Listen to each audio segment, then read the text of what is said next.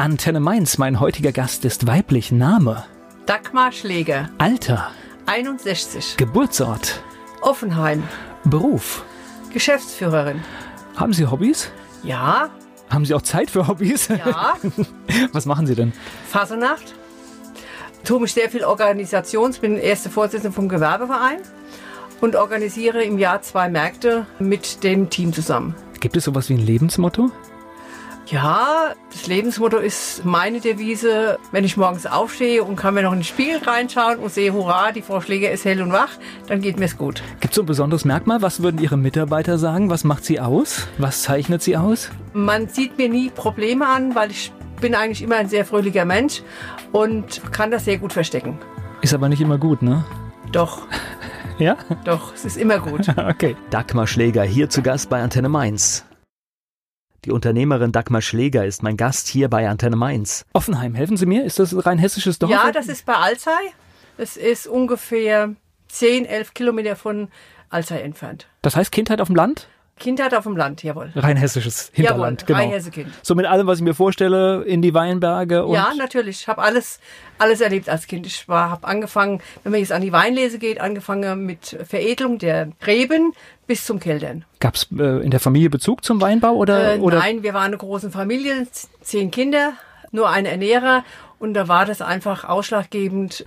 In dem Ort, wo wir dann gewohnt haben, 64 sind wir von Offenheim nach Eckelsheim gezogen. Da habe ich meine Kindheit verbracht. Und da sind wir mit den Bauern mitarbeiten gegangen. Und da haben wir dann unsere Milch bekommen. Wir haben zwei Schweine einmal im Jahr bekommen, um dann natürlich den Rest, den wir vom Geld des Vaters nicht bezahlen konnten, halt darüber hatten.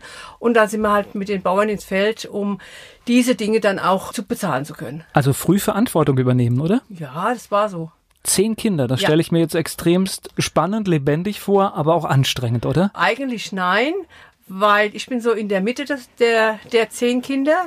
Mein ältester Bruder ist 50 geboren und meine jüngste Schwester 73. Und ich glaube, die Aufmerksamkeit der Eltern lag wahrscheinlich auf dem Jüngsten und auf dem Ältesten, oder? Äh, nein, meine Mutter ist dann irgendwann, wie die jüngste Tochter auf die Welt gekommen ist, arbeiten gegangen und da hat die Oma im Haus gelebt und hat sich dann um uns Kinder etwas gekümmert. Ich spreche gleich weiter mit Dagmar Schläger hier bei Antenne Mainz. Sie ist in einer Großfamilie aufgewachsen. Heute ist sie Unternehmerin. Dagmar Schläger ist hier zu Gast bei Antenne Mainz. Erzählen Sie mir, mal, damit ich mir das vorstelle, zehn Kinder ist ja heute unvorstellbar. Wie ist das organisatorisch gelaufen? Das heißt, jeder hatte irgendwie auch Jeder eine Rolle. musste was tun, natürlich, natürlich. Der eine musste abends die Arbeitsschuhe des Vaters putzen, der andere hat geholfen, die Arbeitsbrote zu machen. Man hat natürlich das kleinste Kind, da gab es ja noch keine Pampers und noch gar nichts, dann musste man mithelfen. Und wir hatten zu dem damaligen Zeitpunkt Erst 1964 die erste Waschmaschine. Das heißt, also ich weiß noch, wie man Strümpfe schrubbt auf dem Wäschbrett. Ich weiß noch, wie man die Wäsche stammt im Kessel.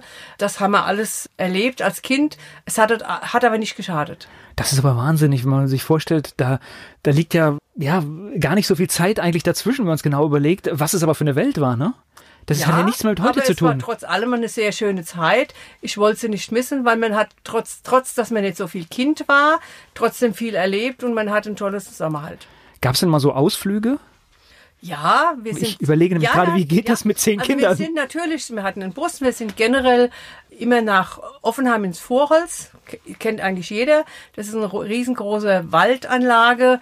Da sind wir dann mit den Kindern, also wir Kinder mit, mit, den, mit den Eltern hingefahren und haben dann Holz gemacht und haben Erdbeeren gepflückt, Walderdbeeren etc. pp. Was man so alles im Wald gefunden hat. Und das war unser Sonntagsausflug.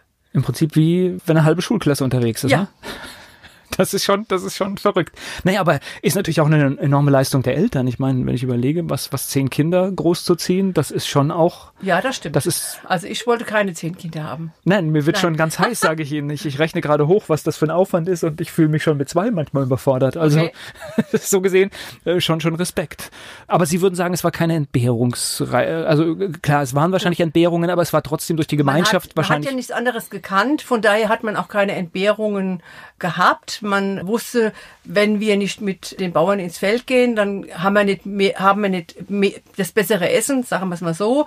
Man hat dann trotzdem jeden zweiten Tag Fleisch auf dem Tisch gehabt, was wir mit Sicherheit nicht gehabt hätten, wenn wir nicht unsere Schweine selbst geschlachtet hätten. Also der Metzger kam natürlich, hat geschlachtet und das hat dann immer so gereicht, dass bis das nächste Schwein soweit war, dass genug Wurst und Fleisch in, in Truhe oder in Dosen war. Wir haben eigentlich auf nichts verzichten müssen. Natürlich hat man nicht keine Designerkleider gehabt und auch nicht das Neueste, sondern man hat natürlich die Sachen von der ältesten Schwester abgetragen, aber es hat uns trotzdem nicht gestört. Ich glaube, die Wertschätzung ist natürlich für eine ganz andere für das, was man vor sich dann hat zu essen, wenn man weiß, man natürlich. hat seinen Beitrag natürlich. dazu getragen. Ja. ja. Gleich geht's weiter im Gespräch mit Dagmar Schläger. Dagmar Schläger ist Unternehmerin und sie ist hier zu Gast bei Antenne Mainz. Wie war denn die Schulzeit damals? Ist ja auch eine andere Generation, als ich es wahrscheinlich erlebt habe. Äh, ja, die Schule war sehr schön. Ich hatte eigentlich während der ganzen Schulzeit eine tolle Schulklasse. Ich hatte leider das Pech oder das, ja, das doch, man muss sagen, das Pech, nicht auf die weiter höhere Schule gehen zu dürfen, weil früher musste man, um äh, auf höhere Schule gehen zu dürfen, Geld bezahlen. Das hatten natürlich meine Eltern nicht. Aus diesem Grunde hat man dann gesagt, okay, achte Schule war hier bei uns Schluss. Dann wird ein Beruf gelernt und, äh, aber ich wäre halt gern lieber weitergegangen, weil ich halt super tolle Noten hatte zu dem damaligen Zeitpunkt. Und jeder Lehrer hat natürlich meine Eltern geraten, lass doch das Kind weiter. Aber die finanziellen Mittel waren natürlich zu diesem Zeitpunkt gar nicht da. Nee, gut, kann man sich jetzt auch vorstellen, wenn, wenn es immer Geld kostet und das ja. zehnmal passiert, dass ja. das wahrscheinlich irgendwann nicht mehr funktioniert. Logisch. Also Eben. das würde ja heute auch nicht funktionieren. Nee, nee, auf keinen Fall. Das heißt, mit relativ jungen Jahren mussten Sie schon schauen, wo es beruflich hingeht? Ja, Allerdings durfte ich nicht meinen Berufswunsch äußern, sondern meine Eltern waren da sehr konservativ. Die Mädels mussten entweder in der Haushalt oder in der Näherei, weil das waren Berufe, die man ja braucht, um, wenn man heiratet. Und meine Brüder mussten entweder auf die ba also Baustelle oder in die äh, Werkstatt, weil auch das Berufe sind, die ja gefragt waren zu dem damaligen Zeitpunkt und auch relativ schnell eine Lehrstelle bekommen hat. Das heißt, es wurde nicht darauf gehört, was man machen will, Nein. sondern es wurde noch Nein. angeordnet. So ist es. Okay. Und da ich nicht in der Haushalt wollte, habe ich dann halt, was heißt halt, dann habe ich Schneiderin gelernt. Okay, aber auf alle Fälle dann auch schon mal raus, eigene Erfahrungen ja. machen. Ich meine, das ja. ist ja immer der erste Schritt, wie man sich abnabelt. Ja. Eigenes Geld verdienen. Ja. War aber nicht Ihr Traumjob, oder? Nein, war nicht mein Traumjob. Wie lange haben Sie es denn gemacht? Ah ja, ich habe die Ausbildung aus, abgeschlossen und habe dann noch ein Jahr gearbeitet. Und dann hat die Firma damals sich entschieden, die Firma, dass sie, sich, dass sie ins Ausland wandert. Habe aber dann zu dem gleichen Zeitpunkt meinen Mann kennengelernt, 75, und habe dann relativ schnell geheiratet. Aber nicht, weil ich nicht weiterarbeiten wollte, sondern ich wollte weiterarbeiten, aber es hat sich dann anders entwickelt. Okay. Ich, ich glaube, man versucht dann natürlich auch, was weiß ich, wenn man, wenn man ein eigenes Leben dann bekommen möchte, dann versucht man auch möglichst schnell irgendwie den Weg ins Leben zu finden, natürlich. dass man natürlich schnell einen Partner hat und auch schnell äh, eine Arbeit. Ja? Nee, also Partner weniger, sondern die Arbeit war natürlich wichtig, dass man sich etwas selbstständiger bewegen konnte. Aber es hat, das Schicksal wollte es, äh, wollte es halt anders, wie ich es eigentlich gedacht habe. Okay, ist aber auch in Ordnung. Ja, so wie es ist, ist gut. Was ist denn dann passiert? Das heißt. Gut, ich habe meinen Mann recht früh auf der Mu Musik kennengelernt. Wir sind früher immer zu einer Kapelle, die Rios. Das war eine frühere Kapelle, die von Ort zu Ort und wir waren so eine Clique und da bin ich irgendwann mal dazugestoßen und habe dadurch meinen Mann kennengelernt. Und wir haben uns drei Monate gekannt und haben uns ganz spontan entschlossen, relativ schnell zu heiraten. Die spontanen Dinge sind ja oft die besten. Ja, das stimmt. Ich bin immerhin schon 44 Jahre verheiratet. Also war definitiv die richtige die Entscheidung. Die richtige Entscheidung. Gleich geht's weiter im Gespräch mit Dagmar Schläger. Die Unternehmerin Dagmar Schläger ist zu Gast hier bei Antenne Mainz, aufgewachsen in einer Familie mit zehn Kindern und wir waren gerade im Gespräch an der Stelle, als sie ihren Mann kennengelernt hat. Dagmar Schläger hier zu Gast bei Antenne Mainz. Das war aber dann, glaube ich, auch so, wahrscheinlich dann so eine Initialzündung, dass, dass sie komplett in ein eigenständiges Leben kommen, oder? Ja, Okay. Und das bedeutete, kamen kam dann auch Kinder in ihr Leben? Ja, nach elf Monaten kam schon das erste Baby. Okay.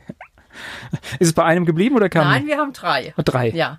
Die zweite kam dann äh, anderthalb Jahre später und unser Jüngster dann nach drei Jahren. Also mit 23, ich habe mit 19, mit 18 geheiratet und mit 23 habe ich dann die äh, Produktion, wie man so schön sagt, eingestellt. Na, ist ja schon erheblich weniger ja. als, als, aus der Haushalt, aus dem Sie kommen. Ne? Ja. Also das ist, das heißt, Sie waren dann zu Hause, haben aufgehört ja, zu arbeiten? Ja, ich habe aufgehört zu arbeiten, dadurch, dass die Firma ja zugemacht hat und ich während dieser Zeit schwanger wurde, habe ich ja natürlich keinen neuen Job bekommen. Weil früher war es so, dass man ja angeben musste, wenn man einen neuen Job bekommen hat. Man ist schwanger und ist dann auch dann natürlich nicht genommen worden. Und dann war ich dann zu Hause und es war für mich eine Selbstverständlichkeit, dass ich dann bei meinen Kindern bleibe und war zehn Jahre lang Mutter und Hausfrau und ich sage jetzt bewusst eigentlich recht glücklich. Ich glaube nicht nur eigentlich, sondern ich kann mir das vorstellen, dass, dass, dass es eine sehr glückliche Zeit ist. Mir tun eigentlich diese ganzen Menschen, die heute also das ist auch ein Lebensentwurf, aber mhm. Kinder bekommen, zu schauen, dass man sie nach dem ersten Lebensjahr irgendwie wegorganisiert. Also ich habe zu Hause gearbeitet, als meine Kinder aufgewachsen mhm. sind und ich möchte, dass ich will jetzt noch nicht mal sagen, dass ich so viel mehr Zeit hatte, aber ich habe es gesehen mhm. und ich möchte es nicht missen. Nein, also ich möchte es auch nicht missen. Ich würde auch die Zeit immer wieder so machen, wie sie war. Ich sehe es an meinem Enkel, der mittlerweile zwölf ist. Meine Tochter ist nach einem Jahr arbeiten gegangen.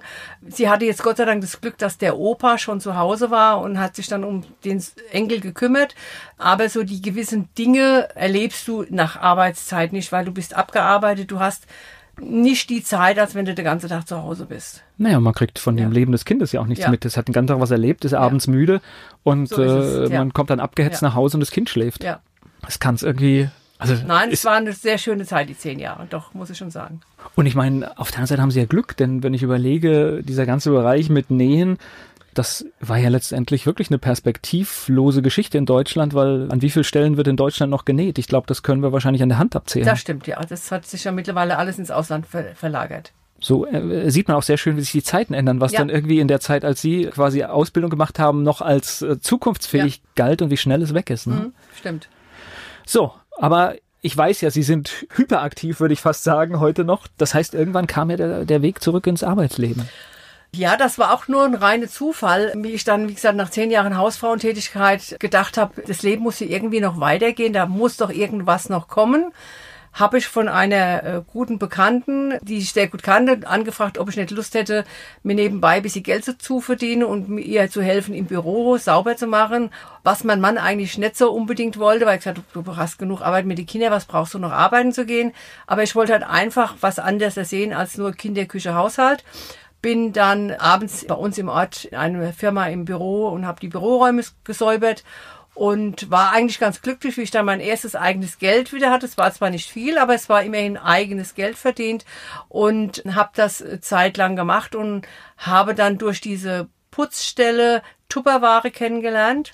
Tupperware kennt ja eigentlich jeder und war sehr überrascht. Bin dann zu einer Party eingeladen worden und habe mir das alles angeschaut und denke, oh, das sind ja alles tolle, tolle Dinge, aber viel zu teuer zu meiner damaligen Zeit, weil ich keine Ahnung hatte, was dieses Plastik an Wert hat. Und, ähm, und wie lange es hält. Wie lange es hält, jawohl. Und wurde dann einfach mal angesprochen von der Beraterin, ob ich nicht auch Lust hätte, einen Tupperparty zu machen. Und da ich ganz früher, was man natürlich heute nicht mehr weiß oder nicht sieht, eine ganz, ganz graue Maus war, habe ich mich natürlich nicht getraut zu sagen, hurra, ich werde angesprochen, ich mache die nächste Party, sondern habe mich eigentlich so ein bisschen in die Ecke verdrückt und habe, hm, kann ich nicht, weiß ich nicht. Aber sie war Gott sei Dank äh, eine sehr dominante Frau und hat mich dazu bewogen, doch eine Tupperparty zu veranstalten. Da hat sich eigentlich mein Leben etwas verändert. Was heißt graue Maus? Introvertiert oder, äh, oder wie? Nein, ich war eine sehr zurückhaltende Frau. Ich war jemand, der sich nie mit wildfremden Menschen unterhalten konnte, ohne zu stottern, ohne rot zu werden, ohne irgendetwas. Ja, weil man war ja nur, ich sage jetzt nochmal, nur Hausfrau und hat sich um nur, man hat zwar viel Arbeit gehabt, aber man hat sich um die Kinder gekümmert und hatte kein Gesprächsthema außer Kinderküche, Haushalt, Windeln etc. pp dann verliert man schon. Äh, wenn man, man war nicht aus dem Ort, wo ich eingeheiratet habe, kannte ich keinen und habe hier erst zu Sprendlingen, wo ich dann hingeheiratet habe, erst richtig Kontakt bekommen, wie meine Älteste mit vier Jahren in den Kindergarten gegangen ist. Da hast du den ersten Kontakt dazu bekommen, aber vorher war halt niemand da, mit dem du irgendwie irgendwelche freundschaftliche Knüpfe verbinden konntest. Naja, und ich glaube, es war auch äh, auf den rheinhessischen Dörfern auch damals, glaube ich, schwieriger als noch gar nicht. Also heute wohnen ja immer ganz viele Menschen und das hat sich vermischt. Und ich glaube, in der Zeit war das auch ein bisschen schwieriger, weil es mehr Einheimische gab und dann nur so ein paar so dazugezogene. Ja. Also in Sprendling war es sowieso ganz schwierig. Die Eingereiste, wie man so gesagt hat. Neigerutschte äh, oder so. Ja, genau. Neige, bei uns war es die Eingereisten. Ja, ja die waren erstmal nicht, ich will nicht sagen nichts wert, aber die waren halt einfach erstmal nicht da, um sich mit ihnen anzufreunden und, und so machen. Du musstest schon den ersten Kontakt knüpfen oder den ersten Schritt machen. Und das konnte ich halt zu dem damaligen Zeitpunkt noch nicht. Also ich bin 2002 in so ein Dorf gezogen ja. und dann haben die immer von Neubaugebiet gesprochen. Ja. Und ich habe gedacht, ich kenne den Ort. Hier ist nichts neu gebaut. Von, von was reden die? Und dann ging es tatsächlich um die Gebiete, die Anfang der 70er Jahre gebaut wurden. Mhm. Das waren die Neubaugebiete, aber ja. es war 40, 30, 30 Jahre rum. Also deswegen, ja, aber so, so saß das drin. So ist es in Sprendlinge auch. Wir haben jetzt mal im Mitte-Ortskern gewohnt, im Elternhaus meines Mannes, äh, sodass man also nicht sagen konnte, man ist neu zugezogener im, im neuen Neubaugebiet. Aber es war wirklich ganz, ganz schwierig, den Kontakt zu anderen herzustellen. Der Metzger war zwar in der Nähe und äh, das Lebensmittelgeschäft war in der Nähe. Da hat man die Kontakte gehabt, aber alles, was bisschen weiter weg war, war schon schwierig. Gleich geht es weiter im Gespräch mit Dagmar Schläger. Ich bin Volker Pietsch. Mein Gast heute hier bei Antenne Mainz hat die ersten Verkaufserfahrungen mit Kunststoffprodukten gemacht. Die Unternehmerin Dagmar Schläger ist hier zu Gast bei Antenne Mainz. So, Tupperware, ja. die Ansprache, da muss ich jetzt ja nachhaken. Das hört sich ja für mich, wenn Sie sagen, Sie waren eine graue Maus, das hört sich ja, denn was können die gebrauchen? Die brauchen Leute, die verkaufen, ne? Natürlich, ja. Und da werden Sie angesprochen. Dann wurde ich angesprochen. Okay. Und da habe ich gesagt, nein, das kann ich nicht.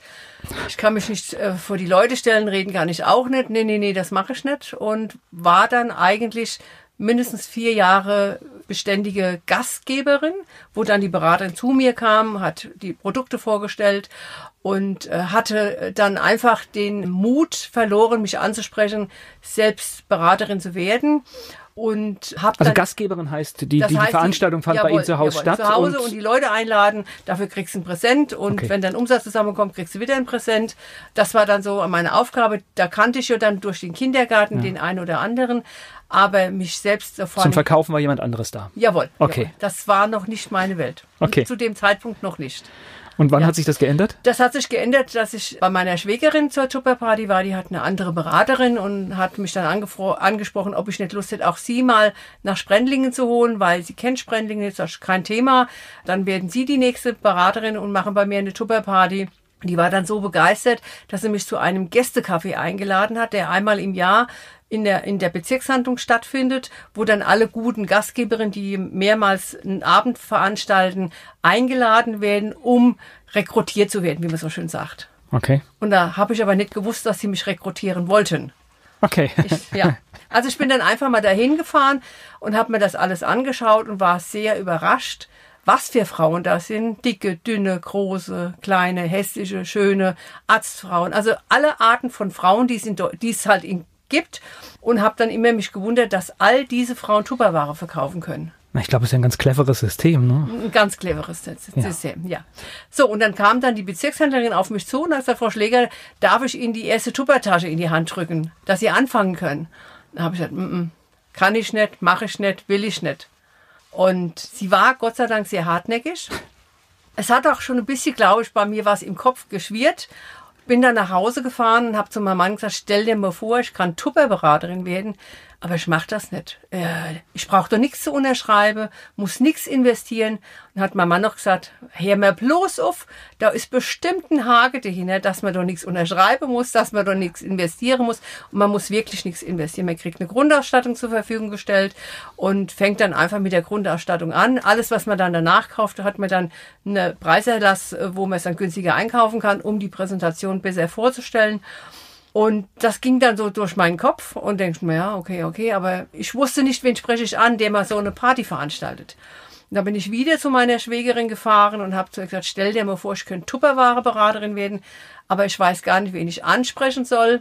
Und da sagte dann seine, seine Freundin, die ich auch sehr gut kannte, die nächste Woche mache ich ja die erste Party.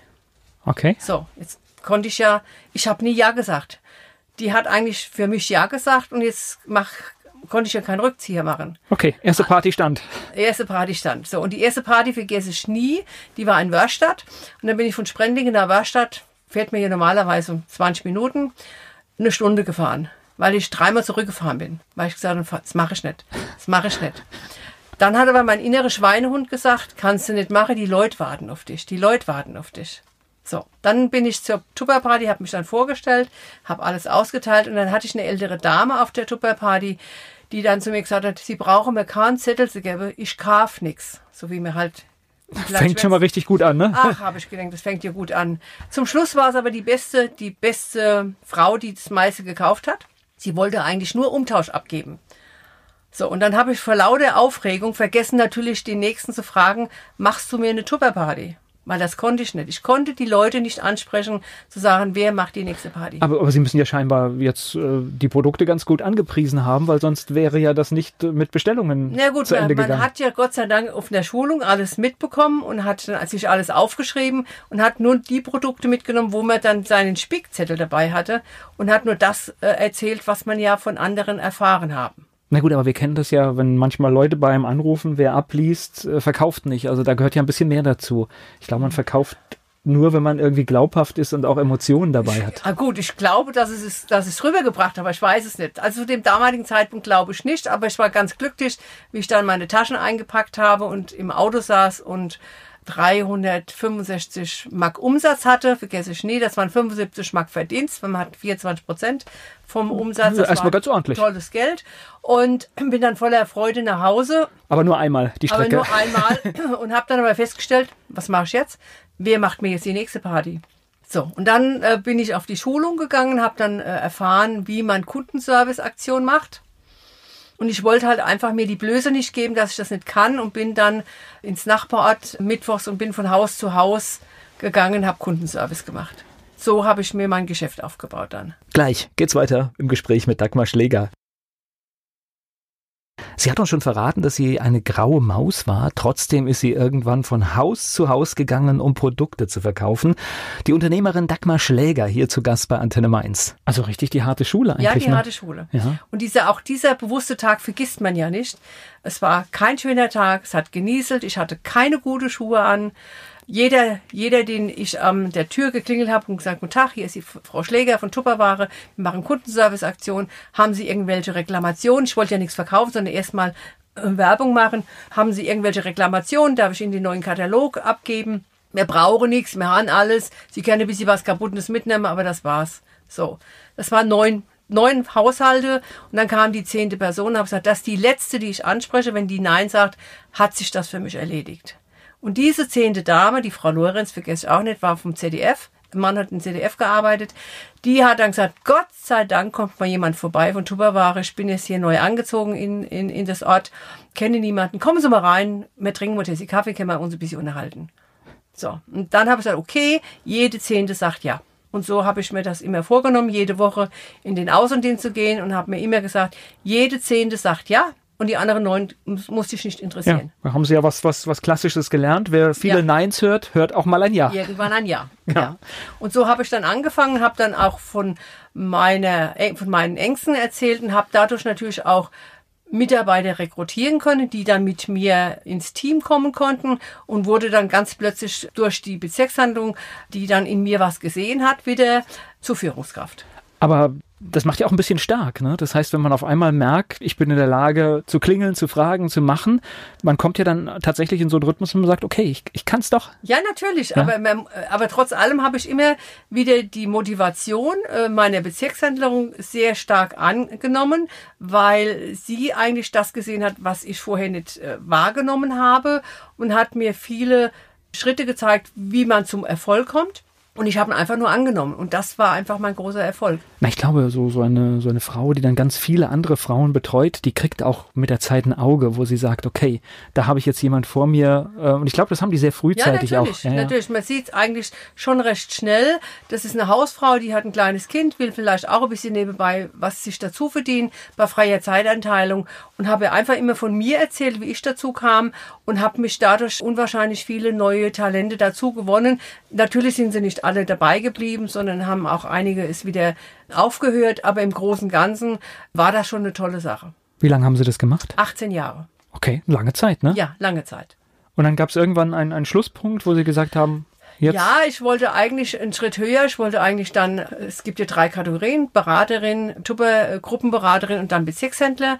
Ich wollte eigentlich Bezirkshändlerin werden, aufgrund der vielen Aktivitäten, die ich ja dann gemacht habe.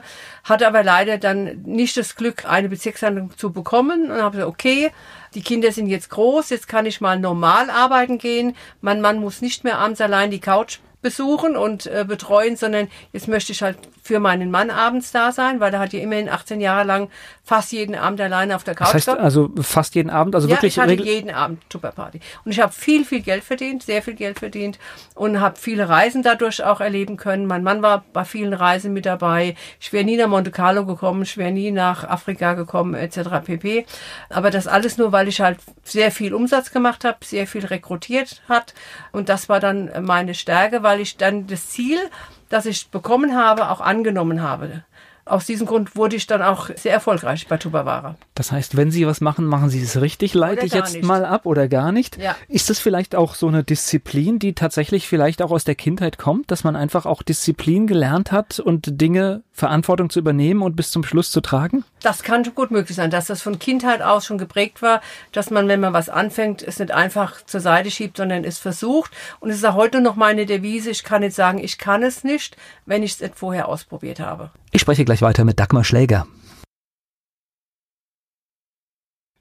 Lange Zeit hat sie für das Unternehmen gearbeitet, das die Partys zu Hause veranstaltet. Dann kam Zeit für etwas Neues. Die Unternehmerin Dagmar Schläger ist hier zu Gast bei Antenne Mainz. Okay, jetzt gab es nicht den passenden Platz in der Organisation. Das heißt, Sie haben nach was anderem Ja, geschaut? dann habe ich gedacht, okay, was könnte ich dann anders tun? Und dann habe ich zu, zufälligerweise eine Anzeige in der Zeitung gelesen, Vertriebsassistentin im Innendienst. Und da habe ich gedacht, na gut, ich kann der Außendienst, der Innendienst kann gar nicht so schlimm sein. Das mache ich mit links, ne? bewirbst dich einfach mal. Die haben jemand gesucht in der Akquisition und im Qualitätsmanagement. Und es war eine Dame aus Bad Kreuznach, eine Freifrau von Wolf, Personalberatung und Training, die leider schon verstorben ist. Die hat für nachmittags jemand gesucht und da hatte sie ein großes Problem, weil keine Frau arbeitet gern nachmittags, sondern lieber vormittags. Da hatte ich mich dort beworben und habe dort angefangen von, und habe immer gearbeitet von 12 bis 5. War toll.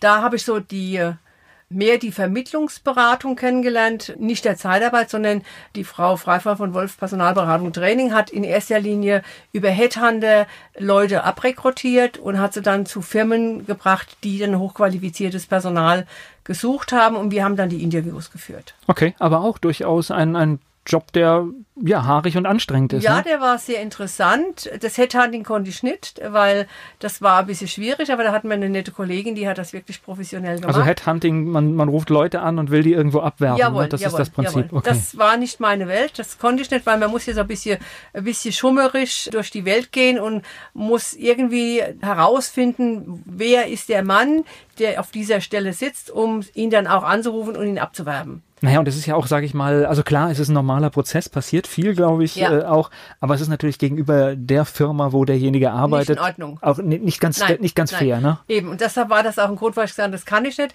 Wenn ich den Namen habe und ihn dann anrufen kann, dass er sagt, ja, ich möchte mich verändern, dann habe ich ihn meistens abends von zu Hause aus angerufen und habe ihm dann mitgeteilt, wir hätten eine Firma, die für ihn interessant sei wäre und ob er zum persönlichen Gespräch mal kommen wollte, um ihm dann so mitzuteilen, welche, welche so geht's, genau. und so gab. Und da war ich dann anderthalb Jahre und dann ist leider die Frau von Wolf verstorben und dann bin ich, denke ich, okay, arbeitslos werden möchte ich nicht, dann suchst du dir halt irgendwas. Und dann war wieder eine Stelle Vertriebsassistentin im Innendienst und dann war eine Zeitarbeitsfirma, die ich aber jetzt nicht nennen möchte, die größte, ich sage jetzt nicht Gauner Firma, aber sie war es trotzdem. Da bin ich hin, das hat mir am Anfang gut gefallen. Die äh, Geschäftsführerin war eine ganz nette habe ich gesagt, okay, auch das, ich kann nicht sagen, ich kann es nicht, wenn ich es ausprobiert habe. War dann ein Tag im äh, Unternehmen, habe mir alles angeschaut und habe dann festgestellt, es ist ja eigentlich im Prinzip wie Tupperware. Du bietest jetzt keine Ware an, sondern du hilfst äh, arbeitslosende Mitarbeitern, einen neuen Job zu bekommen und den Kunden, die Personal brauchen, den richtigen Kandidaten zu suchen. Und so bin ich in die Zeitarbeit gerutscht. Okay. War dann anderthalb Jahre beschäftigt, habe dann in dem anderthalb Jahr viel gelernt und auch vieles Negatives erleben dürfen, auch in der Zeitarbeit. Und da ich sehr viel Negatives erfahren musste, habe ich gesagt, okay, da bleibe ich nicht, ich mache mich jetzt selbstständig okay. und zeige, dass es auch anders geht. Gleich geht es weiter im Gespräch mit Dagmar Schläger. Dagmar Schläger, Unternehmerin, hier zu Gast bei Antenne Mainz. Sie haben uns gerade schon berichtet, wie es zu der Gründung des Unternehmens gekommen ist. Wann war das genau? Wie alt waren Sie da? Das ist jetzt 16 Jahre her, das heißt fünf- 45. Ja, okay. Ja, 45. Und da hat mein Mann gesagt, wenn du das machen willst, machst, ich stehe voll hinter dir, habe ich es einfach spontan gemacht. Selbstständig machen ist ja, sage ich mal, vom Prinzip erstmal einfach, aber dann tatsächlich ins aber Handeln kommt. Nein, aber in der Zeitarbeit ist es nicht so einfach, weil man muss ja erstmal vom Landesarbeitsamt eine Genehmigung haben, Okay. dass man überhaupt die Ich hatte Lizenz- Deutschland vergessen Okay, gerade. dass man eine Lizenz bekommt. Das heißt, ich muss erst vom Landesarbeitsamt in äh, Saarbrücken einen Antrag stellen auf die äh, Erlaubnis der Arbeitnehmerüberlassung. Da muss man aber erst Geld bezahlen, bevor man überhaupt eine äh, Erlaubnis bekommt. Und wie ich dann die, das Geld eingezahlt hatte, hat es eine Zeit lang gedauert, dann hatte ich die Erlaubnis. Dann hatte ich die Erlaubnis, aber noch kein Büro. Also habe ich dann angefangen, in meins Büro zu suchen. Und das habe ich alles in drei, vier Wochen äh, während meines Urlaubs gemacht und habe mich dann am 2.2.2002 selbstständig gemacht. Das heißt, Sie haben erkannt in den Zeiten, wo Sie in der Zeitarbeit gearbeitet haben, dass das schon Ihr, Ihr Ding ist und dass, Ja, dass das ja. Ihnen liegt. Weil ja? es auch vor allen Dingen ein sehr soziales Projekt ist. Also man hat ja den Vorteil, Arbeitssuchende einen, einen neuen Job zu vermitteln und habe auch sehr viele erleben dürfen, die wirklich woanders gar keinen anderen Job bekommen hätten als in der Zeitarbeit. Und die haben sich Schritt für Schritt dahin wieder äh, hochgearbeitet, wo sie früher mal waren, weil es gibt ja trotzdem genug Menschen, die aus irgendwelchen Gründen in die Arbeitslosigkeit gekommen sind, wo sie nichts dafür können, sei es aus familiären Gründen oder Wohnungs, keine Wohnung mehr etc. pp. Und die kommen in die Zeitarbeit und die bekommen eine Chance und die haben wir dann dahin gebracht, wo sie hin wollten. Das heißt, Sie haben dann am Anfang in Ihrem Büro gesessen und dann ging es los, Kunden zu suchen. Also Kunden zu suchen musste ich Gott sei Dank nicht so viel, weil dadurch, dass ich bei der alten Firma aufgehört habe und meine damalige Zeitarbeitsfirma äh, schlecht über mich gesprochen hat und mich meine Kunden angerufen haben, weil sie meine private Handynummer hatten, haben die mich natürlich gefragt, was ist mit dir los und was ist denn da los? Und, und dann habe ich ihnen erzählt, dass ich mich selbstständig gemacht habe. Wie weit bist du denn? Ei, ab Januar, ei gut, ich rufe wieder an. So. Und dann haben mich die Kunden angerufen und haben gefragt, hast du die Lizenz, darfst du? Und so hatte ich Gott sei Dank das Glück, schon den ein oder andere Kunden zu haben, habe aber trotzdem alte Schule, mir Prospekte von meinem Betrieb, den ich vorher schon vorher machen lassen habe, äh, von äh, Industriegebiet zu Industriegebiet, von Haus zu Haus, von Firma zu Firma und habe mich persönlich vorgestellt. So wie ich es bei Tupperware gelernt habe, alte Schule, wie man so schön sagt, Klinkeputze, was ich so nicht sehe, sondern ich habe meine Dienste angeboten und dadurch kam natürlich auch der eine oder andere Kunde dazu. Ja, aber man braucht ja für, für so eine Nummer auch durchaus schon ein gewisses Selbstwertgefühl, weil man wird ja manchmal auch rausgejagt. Ja, aber dadurch, dass ich das bei, da- bei Tupperware hier 18 Jahre lang alte Schule gelernt habe und meine Devise war, ich kann was, ich kann nicht sagen, ich kann es nicht, wenn ich es nicht ausprobiert habe und ich auch in dieser Zeit schon mit Sicherheit sehr, sehr bewusst war, dass ich das kann und es auch so rübergebracht habe, war es doch ein etwas einfacheres Spiel. Naja, aber ich glaube trotzdem, man muss sich ja irgendwie äh, drauf einstellen, weil wenn man einen Tag hat und man macht Klinkenputzen und wird dann sechs oder sieben Mal abgewiesen, das, das, ich kann es mir schon vorstellen, da muss man sich schon ganz richtig motivieren. Natürlich, natürlich. Es, man muss es immer, und wenn es nur was Kleines war, was, was äh, an diesem Tag positiv war, man hat das Negative relativ schnell zur Seite getan, weil man einfach wusste, es ist so. Das ist das nackte Leben. Du kriegst nicht immer ein Ja und du kriegst auch nicht immer gleich in großer Auftrag und du bekommst auch nicht gleich nur die positive Seite gezeigt, sondern du musst mit negativen Einflüssen leben, um überhaupt positiv arbeiten zu können. Ich spreche gleich weiter mit Dagmar Schläger hier bei Antenne Mainz. Sie ist Unternehmerin, Dagmar Schläger hier zu Gast bei Antenne Mainz. Sie haben jetzt ganz gerade ganz schnell den sozialen Aspekt der Zeitarbeit angesprochen. Ja. Wenn man so, was weiß ich, in, durch die Fernsehprogramme seppt, erlebt man ja genau das Gegenteil. Da hört man ständig, was die Zeitarbeit Böses macht, dass es Arbeitnehmer zweiter Klasse ist. Aber Sie haben eigentlich gerade schon diesen Aspekt rausgemacht. Viele Menschen bekommen dort eine Chance. Eben. Also gehen wir jetzt in der heutigen Zeit erstmal schon mal an die Flüchtlinge, die ja jetzt im Moment hier in Deutschland sehr stark vertreten sind. Die bekommen zu 80 Prozent nur über die Zeitarbeit einen Job. Aber wir gehen jetzt noch, noch einen Schritt zurück zu der damaligen Zeit, wo äh, noch nicht so viel ausländische Mitbürger da waren und Mitarbeiter, die irgendwelche soziale Brennpunkte hatten, weil sie, wie gesagt, arbeitslos wurden, weil die Familie weggebrochen ist und, und, und, die bekamen keinen festen Arbeitsplatz auf dem normalen Markt. Und die waren in der Zeitarbeit der richtige Kandidat und haben bei den Kunden bewiesen, dass sie der richtige Mann trotzdem an der richtigen Stelle ist. Und meine Devise war schon immer in meinem Unternehmen, dass ich dem Kunden signalisiert habe, ich habe hier einen Mitarbeiter, den ich Ihnen zur Verfügung stelle, den Sie aber gerne zu jeder Zeit nach kurzer Zeit fest übernehmen können, ohne irgendwelche zusätzlichen Kosten. Das war schon mal ein großer Vorteil, dass sie wussten, aha, ich habe hier einen Mitarbeiter, den darf ich jetzt mal austesten. Und wenn er passt, auch wenn er vielleicht jetzt im sozialen Brennpunkt noch nicht so hundertprozentig sich in die Materie eingearbeitet hat, habe ich trotzdem die Möglichkeit, ihn einzustellen ohne irgendwelche Kosten. Aber mit dem Mitarbeiter verlieren Sie Ihr Geschäft, ne? Nein. Okay. Nein, mit dem, mit dem Mitarbeiter, den ich verliere, gewinne ich einen treuen Kunden, der den zweiten, den dritten, den vierten und den fünften Mitarbeiter bei mir abholt. Okay, das heißt also durch das, das Vertrauen wird Ja. dann belohnt, Ja. weil man einfach weiß, Ja. da wird fair gehandhabt und okay. So ist es. Jetzt haben Sie gerade das Wort Flüchtlinge an, angesprochen. Das heißt, Sie bekommen auch Menschen, die jetzt zu uns gekommen sind, die bekommen Sie in den Arbeitsmarkt? Ja, ich habe auch den allerersten, der fest übernommen wird vom Kunden. Da freue ich mich ganz besonders, weil der sich einen unwahrscheinlichen Weg macht von zu Hause zum Arbeitsplatz. Der wohnt zum Beispiel in Mainz-Kastell und arbeitet in Bingen-Sponsheim. Das ist ja schon, wenn man mit Bus und Bahn angewiesen ist, schon eine Mords Aufwand, dorthin zu kommen. Und er war jetzt drei Monate über uns bei dem Kunden und wird jetzt zum 2. Mai fest eingestellt. Und das ist sowas Tolles. Das ist für mich ein Erfolgserlebnis.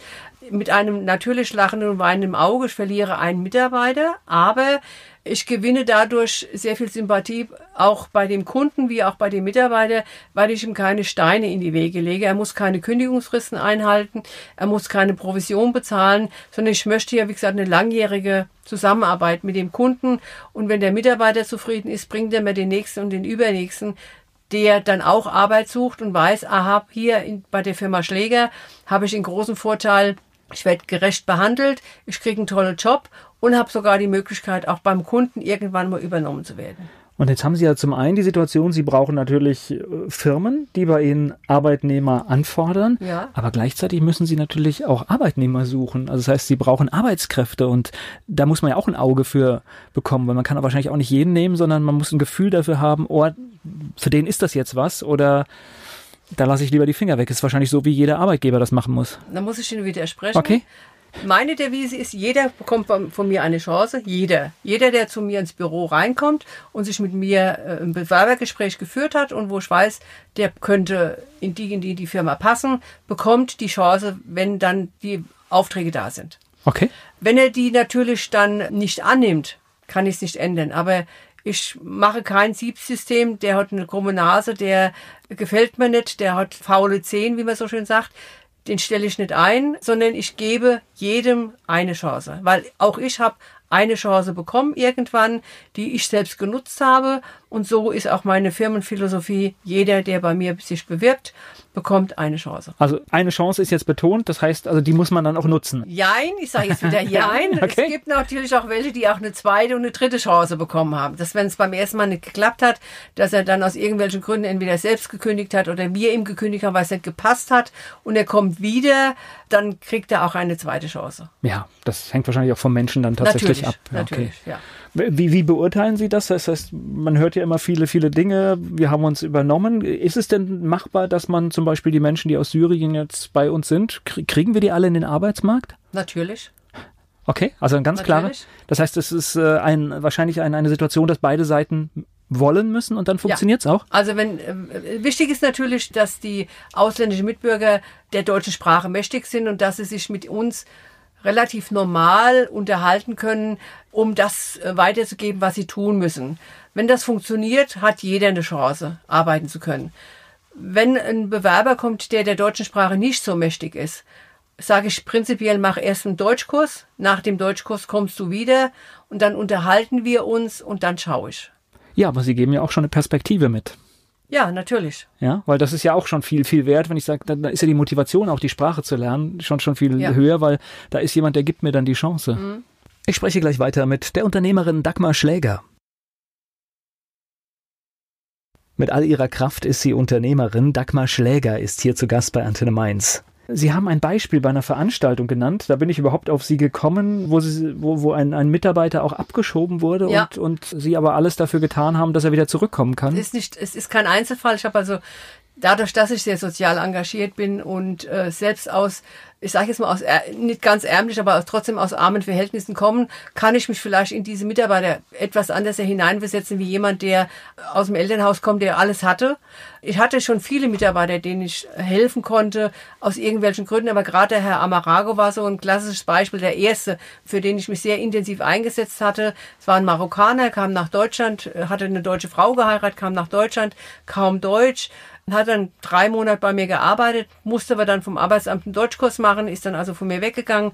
Nach dem Deutschkurs kam er wieder, hat dann mittlerweile, die Frau hat ihn mittlerweile verlassen, er hat dann jemand Neues kennengelernt und dadurch, dass er ein sehr, sehr fleißiger Mensch war, hat er natürlich leider versäumt, immer mal wieder in seinen Pass zu schauen, ob die Aufenthaltserlaubnis weiterläuft äh, und hat in einem, in einer Region gewohnt, in Mainz, wo halt die, die Briefkassen aufgebrochen wurden, etc. pp.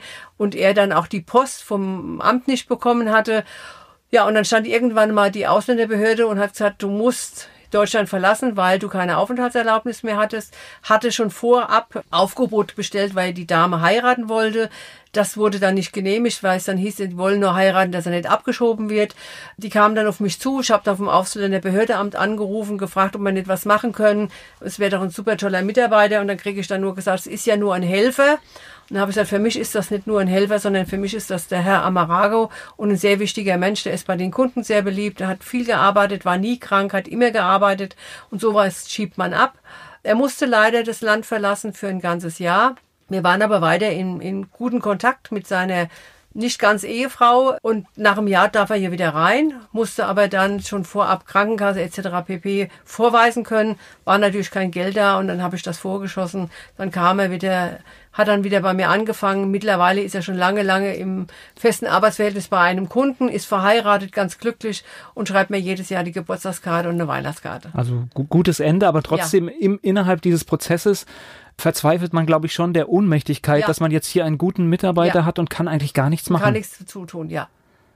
Das ist mehrfach passiert oder war das jetzt so? Ja, so das, also das war so das ganz klassische Beispiel, aber wir haben auch andere, die äh, dann irgendwann mal abgerutscht sind. Ich habe gerade, wenn ich immer an meinen Herr Traubel gehe, der war immer vom Vater betreut worden.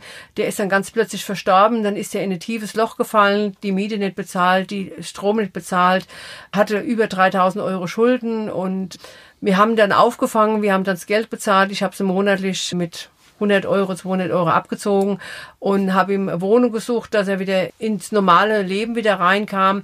Uns hat alles super geklappt, aber das passiert nur, wenn der Mitarbeiter zu dir Vertrauen hat. Und wenn er feststellt, dass er nicht abgezockt wird und wenn er, auch wenn er in der Zeitarbeit arbeitet, weiß er, dass er hier gut aufgehoben ist. Na, umgekehrt auch. Das Vertrauensverhältnis muss natürlich auf beiden Seiten da natürlich, sein. Natürlich. Ja. Ich gehe natürlich immer das Risiko ein, äh, das Geld vielleicht nicht bekommen zu können. Allerdings äh, habe ich es immer gemacht. Es ist, wie gesagt, kein Einzelfall. Ich habe also sehr viele auch Mietrückstände, Strom, ich kriege den Strom abgestellt, ich kann die Stromrechnungen bezahlen. Was macht die Frau Schläger? Sie bezahlt und zieht sie monatlich ab. Na gut, aber die Erfahrungen scheinen ja auf ihrer Seite zu natürlich. sein, dass es mehr gute Erfahrungen natürlich. als schlechte sind. Ja, ja. Und vor allen Dingen ist es natürlich auch existenziell. Also wenn man keinen kein Strom mehr hat, das Leben wird schwieriger. Natürlich. Und deswegen, äh, ja, und, ja. und sie helfen den Menschen natürlich dann richtig, richtig in der, in der, in der Not. Oder wenn ich festgestellt habe, der ist mit seinem Geld nicht, konnte mit seinem Geld nicht umgehen, hat am, wenn die kriegen am 15. bei uns Geld und er hatte am 20. nichts mehr. Und dann habe ich gesagt, okay, ab sofort zahle ich deine Miete, deine Nebenkosten. Du kriegst jede Woche Freitag so viel Geld, dass du dir für die ganze Woche Lebensmittel einkaufen kannst und der Rest verwalte ich für dich. Bis du es lernst, dein Geld richtig, mit deinem Geld richtig umzugehen. Habe ich über ein Jahr gemacht mit einem Mitarbeiter. Bis er endlich kapiert hat, weil der war unter anderem auch Spieler und er hat auch gerne mal Geld in die Spielhalle gebracht, aber dann konnte er nicht mehr, er hat nur 50 Mark für die ganze Woche für die Fahrkarte plus zum Essen Mehr war nicht da und mehr hat er nicht bekommen. Ja, nicht nur Arbeitgeberin, sondern noch Erziehungsberechtigte. Ja, ne? also, also man macht in der Zeitarbeit schon sehr viel, wenn man die Mitarbeiter binden möchte und wenn man die Mitarbeiter zeigen möchte, dass es auch anders laufen kann in einer Zeitarbeitsfirma, und nicht nur Abzockerei und nicht nur Geld nur einbehalten und nicht weitergeben, sondern auch da ist es ganz wichtig, dass man es von der anderen Seite zeigt. Wie sieht es auf Firmenseite aus? Also ich kann mir vorstellen, das passt ja auch nicht immer. Das ist ja einfach, Sie schicken einen Mitarbeiter, wo Sie denken, der passt und das passt nicht. Das heißt, dann muss man dann austauschen oder wie funktioniert Ja, natürlich. Wenn der Mitarbeiter, also es kommt immer darauf an, passt von der Chemie nicht, passt von der Leistung her nicht, dann ruft der Kunde an und dann sagt der Frau Schläger, ich hätte ganz gerne einen neuen Mitarbeiter. Dann wird natürlich der Mitarbeiter nicht sofort entlassen, sondern wir versuchen ihn dann in andere Aufträge reinzubekommen, weil man hat ja mehr wie einen Kunden. Mittlerweile haben wir über 60 Kunden, wo wir Mitarbeiter unterbringen können. Und dann rufe ich ja schon mal einen Kunden an und sage, ich habe da einen, guck den mal an, ich glaube, der passt ganz gut in deine, in deine Firma, probiere mal aus und dann funktioniert es zwar nicht immer hundertprozentig, aber zu 90 Prozent habe ich es doch meistens schon hinbekommen. Naja, das kennen wir ja, glaube ich, aus vielen Lebensumständen. Es gibt Sachen, da stimmt die Chemie und dann stimmt auch der Rest. Und wenn die ja. halt nicht stimmt und dann passt der Mensch dann halt dann nicht hin. Dann bin ich aber ganz ehrlich dem Mitarbeiter gegenüber und sage so, es hat da nicht gepasst und da nicht gepasst. Wir müssen uns leider im Moment voneinander trennen. Aber wenn ich was Adäquates habe, wo ich weiß, da passt du rein, dann melde ich mich bei dir. Volker Pietsch im Gespräch mit Dagmar Schläger hier bei Antenne Mainz. Sie ist Vollblutunternehmerin und hier zu Gast bei Antenne Mainz, Dagmar Schläger. Sie stehen immer unter Strom, habe ich den Eindruck. Kann das sein? Nee, nee, ich stehe nie nee? unter Strom. Nein, nein, nein, nein. Aber das ist schon, äh, also was ist, wenn man, wenn man mit Ihnen mal so ein Stück geht oder sowas, es ruft immer jemand an. Also es gibt immer viel zu, zu tun und zu organisieren, oder? Ja, aber das möchte ich ja so. Also ich möchte ja, also in anderen Dienstleistern ist es so, dass man von acht bis fünf erreichbar ist und das war's. Ich bin aber der Meinung, das ist meine Firmenphilosophie, wenn ich einen Mitarbeiter in der Arbeit habe, dann spielt es keine Rolle, wann er arbeitet, wo er arbeitet, ob er früh, spät oder Nacht arbeitet, dann muss ich telefonisch erreichbar sein, weil es könnte ja was sein. Ob jetzt ein Arbeitsunfall ist, was man ja nie hoffen will, oder dass aus irgendwelchen Gründen, ach zum Beispiel die Schicht früher endet dann muss der Kunde wissen, wenn zum Beispiel, wir haben sehr viele Mitarbeiter, die von unserem Fahrdienst gefahren werden, also die werden zur Arbeit gebracht, wieder abgeholt, dann muss ich ja auch den Fahrdienst... Ist ja auch nicht selbstverständlich, Nein, oder? Dann muss ich den Fahrdienst hier anrufen, muss sagen, hast du, du musst die Leute eine Stunde früher holen oder sie müssen eine Stunde später anfangen. Das muss ja organisiert sein. Ich habe zwar ein Team, aber das mache ich meistens alleine, weil ich nach Feierabend möchte, dass meine Mitarbeiter Feierabend haben und die Rufumleitung hat dann der Chef. Und wenn mal der Fahrdienst nicht fährt, dann sitzen Sie dann auch mal am fährt die Frau Schläger, mein Sohn und mein Mann, der eigentlich mit der Firma nichts zu tun hat, sondern der ist vom Beruf Metzger und jetzt im wohlverdienten Rentenstand. Aber wenn ich ihn brauche, dann ist er auch für mich da. Das ist so bei Ehepartnern von Selbstständigen. Die hängen, so, ja. die hängen oft mit, ja, mit das drin. Das ist aus Selbstverständlichkeit. Aber das heißt, wenn jetzt ihr um 5 Uhr ein Arbeitsbeginn ist und es fährt niemand, dann sitzen Sie um dann 4 Uhr. Ich, ja, sitze ich im Auto. Oder es hat jemand verschlafen und der Fahrdienst ist schon weg. Und dann sag ich, mach dich fertig. In einer halben Stunde bin ich da. Wahnsinn. Ja. Um einfach nur dem Kunden äh, zu, und dann rufe ich natürlich den Kunden an, sage rasch zu, der Mitarbeiter hat verschlafen, da bin ich auch ganz ehrlich dem Kunden gegenüber, er kommt aber noch nach. Ja, Ehrlichkeit ja? hilft da auch weiter, weil weiter. ich meine, warum soll man sich da belügen? Das ist dann einfach auch so. Ja, es gibt aber viele, die dann irgendwelche Schauermärchen erzählen, krank, sonst irgendetwas. Aber bei mir ist die Ehrlichkeit ein hohes Gut. Der Kunde weiß das auch. Ich würde auch zum Beispiel, wenn wir jemand Neues eingestellt haben und er würde nicht auftauchen, auch sagen, der Drecksack hat uns im Stich gelassen, weil man nur so eine Geschäftsbeziehung aufbauen kann, langjährig und keine Eintagsblume hat. Naja, man muss auch nichts erklären. Also wenn man anfängt irgendwie zu sagen, ja. da ist das und das passiert, dann ist man so schnell, äh, ja, das ist ja so viel, ist viel stressiger als die Wahrheit. Ja, das stimmt. Das ist schon verrückt. Wann beginnt dann Ihr normaler Arbeitstag? Das heißt, manchmal fahren Sie noch also durch die Gegend? Also, na, also generell stehe ich generell um halb fünf auf. Dann trinke ich in aller Ruhe meinen Tee und dann lese ich in aller Ruhe meine Zeitung. Und ist für mich mitten in der Nacht. Nein, für mich nicht. Okay. Ich bin das gewöhnt, weil mein Mann ja Metzger vom Beruf ist und auch zum damaligen Zeitpunkt morgens um halb fünf aufgestanden. Ich bin immer mit meinem Mann aufgestanden, den Tee gekocht und habe ihn dann verabschiedet und dann bin ich entweder ins Bett wieder, wenn die Kinder, wie die Kinder noch klein waren, aber ansonsten bin ich aufgeblieben, habe Haushalten alles mal, um Zeit für meine Kinder zu haben. Mhm, okay. Also von daher bin ich es gewöhnt, so früh aufzustehen und äh, es macht mir auch nichts aus. Na gut, man hat auch Zeit für sich, ne? Das ist, so ist äh, die kommt ja im ja. Laufe des Tages dann ja. äh, nicht mehr vor. Nein. Und das heißt, dann setzen Sie sich hin äh, auf den Weg nach Mainz und dann ja. geht's in den dann Arbeitstag. Geht's in den Arbeitstag. Und das Telefon klingelt und klingelt und klingelt. Äh, ja, so ist, ist ja gut so, dass so ist. Und viel zu organisieren und viel zu machen. Auch, ja. Ist denn die Zeitarbeit, würden Sie sagen, das ist Ihr Ding, was Sie gefunden haben und auch solange es geht machen?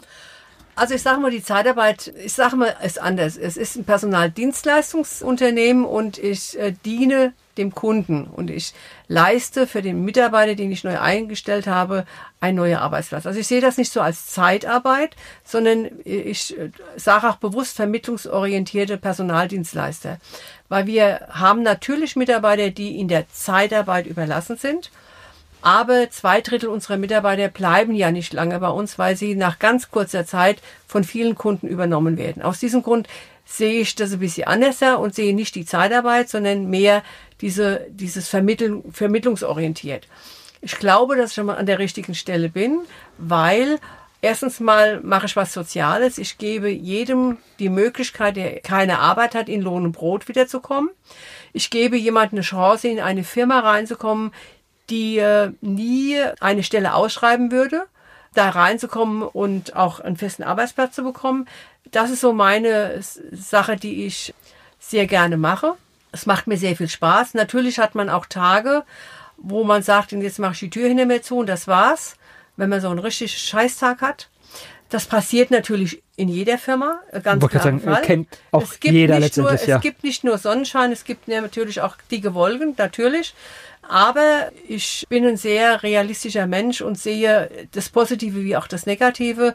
Aber das Positive wird immer nach vorne gedrückt, ist ganz klar. Und es ist auch so, dass wenn man es richtig macht, dass man auch sehr viel Lob und Anerkennung bekommt von Kunden äh, oder von auch Mitarbeitern. Mein längster Mitarbeiter, den ich im Moment noch unter Vertrag habe, ist schon seit zwölf Jahren bei mir. Das ist seltens in der Zeitarbeit. Der will gar nicht woanders dahin, weil er sich bei mir wohlfühlt und weil er einfach einen tollen Job hat dass er genug Geld verdienen kann und dass er sich um nichts kümmern muss, sondern er hat immer den richtigen Arbeitsplatz, so wie er will. Aber ein Erfolgserlebnis ist dann, wenn tatsächlich äh, Sie haben einen Mitarbeiter in eine Firma reingebracht, er wird dort übernommen ja, und bleibt das ist, dort. Das ist das, das größte ist Erfolgserlebnis. Das größte Erfolgserlebnis, ja. Und das sollte ja auch dann das Ziel sein der. Das sollte eigentlich bei jeder Zeitarbeitsfirma das Ziel sein. Die Mitarbeiter, die man unter Vertrag setzt, dazu verhelfen, einen festen Arbeitsplatz zu finden. Ist es vielleicht bei Ihnen machbar, dass Sie so sehr auf das Soziale schauen, weil es halt überschaubar ist und ein bisschen kleiner ist als bei. Gut, wir haben natürlich den Vorteil, dadurch, dass wir ein Familienunternehmen sind und ich Chef mit intensiv mitarbeite, ist es vielleicht ein bisschen anders wie bei größeren Zeitarbeitsfirmen, weil da ja der Chef nicht mehr an der Front arbeitet. Für mich war das auch bei Tupperware die Zeit sehr wichtig, weil meine damalige Bezirkshändlerin auch mir an der Front gezeigt hat, wie es geht. Und ich kann zum Beispiel meinen Disponenten nicht sagen, es funktioniert nicht, wenn ich nicht weiß, was an der Front passiert.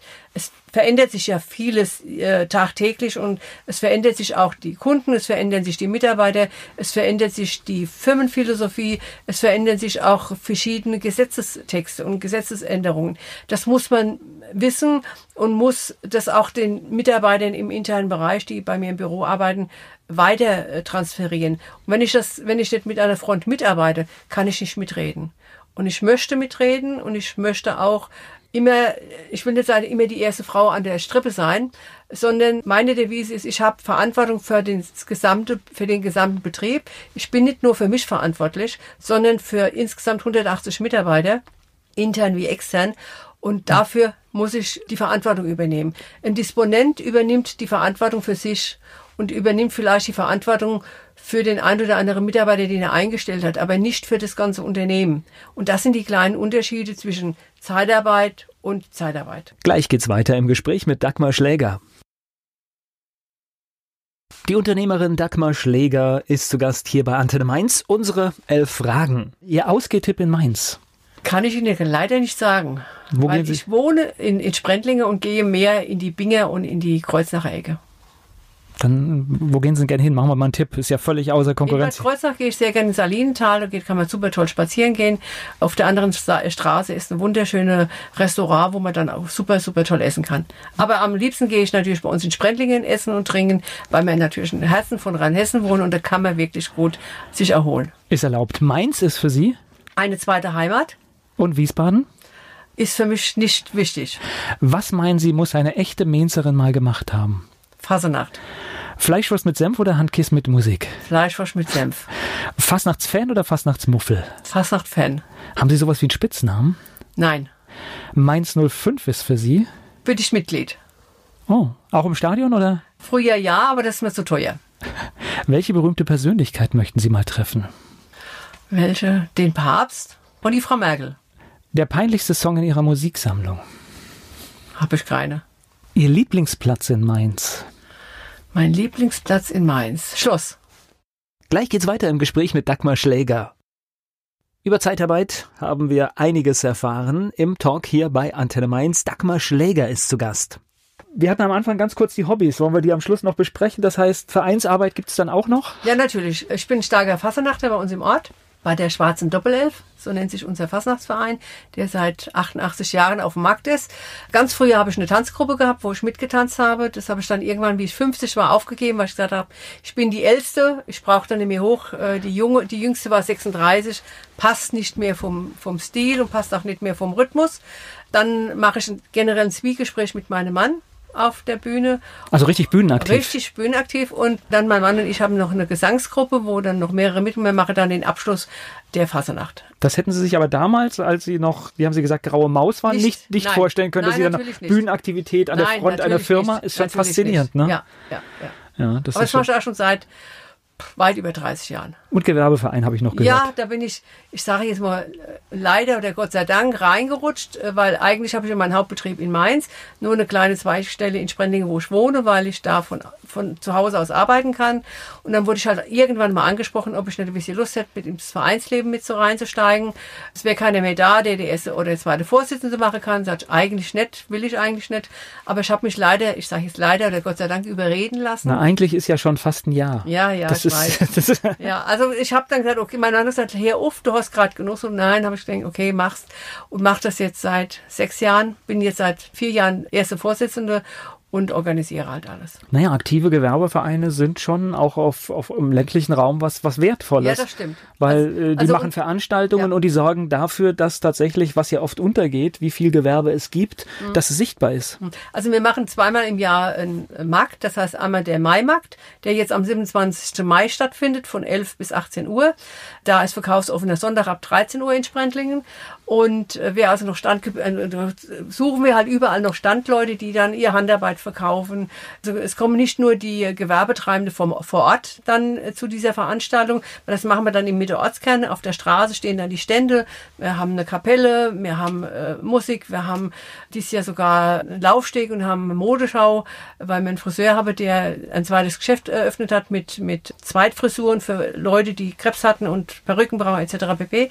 Die machen dieses Jahr ein ganz großes große Show mit Tanzeinlagen, das finde ich richtig gut. Dann haben wir, letztes Jahr hatten wir 25 Jahre Maimarkt, da hatten wir sogar eine riesengroße Kapelle, die wir dann organisiert hatten. Es ist schon immer sehr schön und es macht auch wahnsinnig viel Spaß, weil die Gewerbetreibenden, die von außerhalb kommen, freuen sich immer, wenn ich dann anrufe, es ist soweit, kommt er wieder? Ja, ja, natürlich kommen wir wieder.